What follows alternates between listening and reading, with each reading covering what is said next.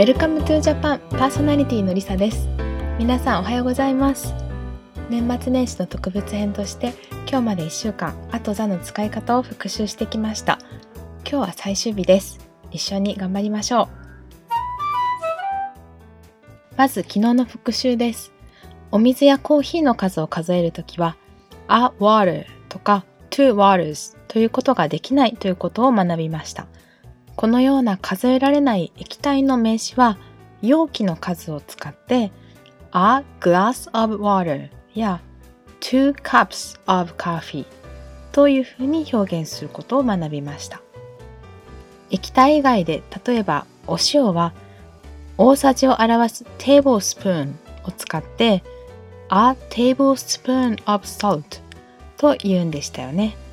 チーズは大きな塊を a block of cheese. 小さな一切れを a piece of cheese と表現するのでした。ケーキは a cake というとホールのケーキを意味するので切り分けた一切れのケーキのことは a piece of cake と言います。パンのことを bread と言いますが bread は型で焼いた大きな塊のことを a loaf of bread と言います。一切れのパンは a piece of bread または a slice of bread というのでした。お肉も同様です。お肉の総称 meat でも牛肉 beef や豚肉 pork であっても大きな塊は a block of 何々と言います。a block of meat とか block of beef です。小さく切り分けたお肉のことは一つを a piece of beef とか薄切りの場合は a slice of pork と言います。一枚のステーキのことは a steak of beef というのでした。鶏肉の場合は a chicken というと鶏の丸焼きのことを表します。これも手羽先や小さな一切れの鶏肉の場合は a piece of chicken と言います。そしてこれらのすべての名詞に共通していくらかの何々という意味の some が使えます。何個かということを伝えられず漠然といくつかのという時は some water とか some cheese, some chicken というふうに言うことができるんでしたよね。今日も昨日と同様1、2と数えられない名詞について食べ物以外でも見ていきたいと思います。間違いやすいものを7つご紹介します。まずはじめはエルバイスという名詞です。日本語でもアドバイスと言いますが助言や忠告のことです。これは an advice とか two advices と数えることができません。なので数に言及しないときはあもざもつけずに単数で使います。私にアドバイスをくださいという時は何と言うでしょうか？Please give me advice と言います。では、彼は2つのアドバイスをくれたという時は何と言うでしょう？昨日チーズのところで使った piece of を使います。2つのアドバイスを two pieces of advice と言い He gave me two pieces of advice ということができます。また、2つか3つとかではなくて、あの何個かのアドバイスをくれたというような時は some を使い He gave me some advice と言います。話が少しそれますが、アドバイスという単語は2つあります。名詞のアドバイスは advice。最後は数の音で濁りません。スペルは ADVICE です。今扱っていたのはこの名詞のエルバイスです。もう一つは動詞のアドバイスするという意味のアドバイスです。これは advise といって最後図の音が入り濁ります。スペルは advise とさっきの C だったところが S になります。英文のメールなどで最後にお知らせくださいとかご教授くださいというような時に please advise と書きます。この時は動詞の advise を使います。最近は英文メールも AI が自動で予測変換してくれるくれるので間違って名詞の advice を入れてしまっても自動で修正してくれることがほとんどなので S だったっけ C だったっけって迷うことが多いんですけど AI が自動でこっちだよと教えてくれています。でも間違いやすいところなので是非違いを覚えておいてください。次もよく間違えるのですが家具の furniture です。家具って日本語では椅子一脚とか数えられますよね。英語では椅子は数えられるんですけど家具という意味の furniture というと椅子やテーブルや棚など全てのインテリアの中のまとまりと捉えるので a furniture と数えることができません。ではお部屋に椅子2脚とソファーが1つあるとしてそのお部屋には家具が3つありますと言いたいとします。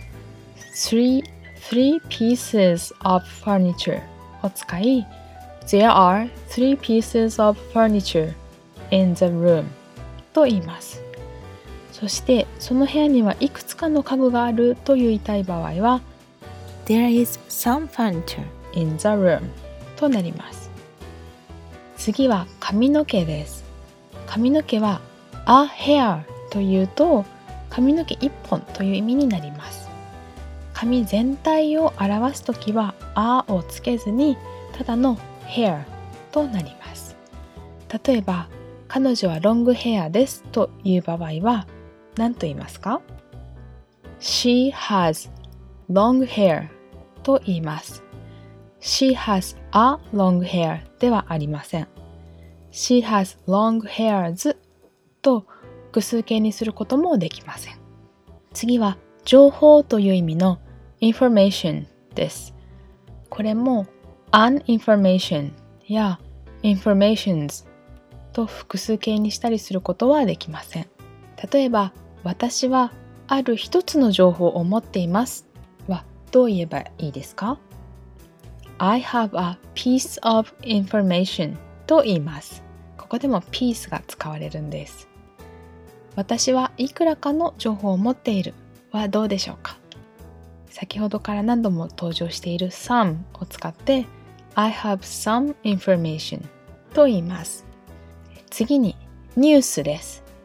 英語では news とズの音が入って最後濁ります。テレビのニュースという意味もありますし、知らせとか情報という意味もあります。例えば、いい知らせがあるよと言いたいとします。I got a good news ではなく I got good news とか I got some good news と言います。news も1、2と数えられないので2つのニュースという時は I got two pieces of news と言います。ニュースは最後に S がついているので複数形のように見えますがこれは複数形の S ではありません。単数扱いで、例えばそれはいいニュースというときは、That is good news. That is good news と言い、B 動詞は is を使います。Those are good news と複数形にしないように気をつけてください。次に天気を意味する weather です。いいお天気ですねと言いたいとします。天気のことを言うときは主語は it を使いますので It is a nice weather と言いたいところですがこれも数えられない名詞であをつけることができないので It is nice weather と言います。最後に仕事ですが英語で work と言います。これも数えられない名詞になります。例えば私には仕事がありますという時に I have a work というのではなくて I have work と言います。私にはするべき仕事がありますと言いたいとします。I have work to do と言います。I have a work to do だと間違いです。I have some work to do と some をつけることもできます。それで、えっと、work というのは仕事以外に別の意味があって芸術作品とかの作品という意味があります。こちらの意味の work は複数形にしたり数えることができるので works ということができます。逆に言うと works と言ってしまうと作品という意味になってしまうので意味が通じなくなるので気をつけてください。仕事というのは work の他に job という言葉がありますね。job は数えることができます。なので I have a job と a をつけないといけません。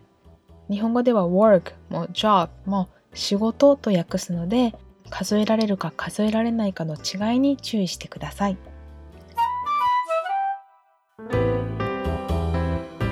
いかがでしたか？1週間でアートザの使い方やそれに関するいろいろなことを学んだり復習したりしてきました。少しでも皆さんの英語学習のお役に立てたら嬉しいです。2020年は多くの皆さんにとってとても大変な年になりましたね。そんな中でもステイホームを利用して英語学習を頑張ろうとされている皆さんとお会いできたことは私にとってもすごく励みになりました。2021年も皆さんにとって実り多い年になりますように今日の復習課題は TwitterFM アンダーバー WTJ や Instagram FMWTJ に載せていますのでぜひ復習しておいてくださいそれではまたお会いしましょう Have a great day and see you guys next time!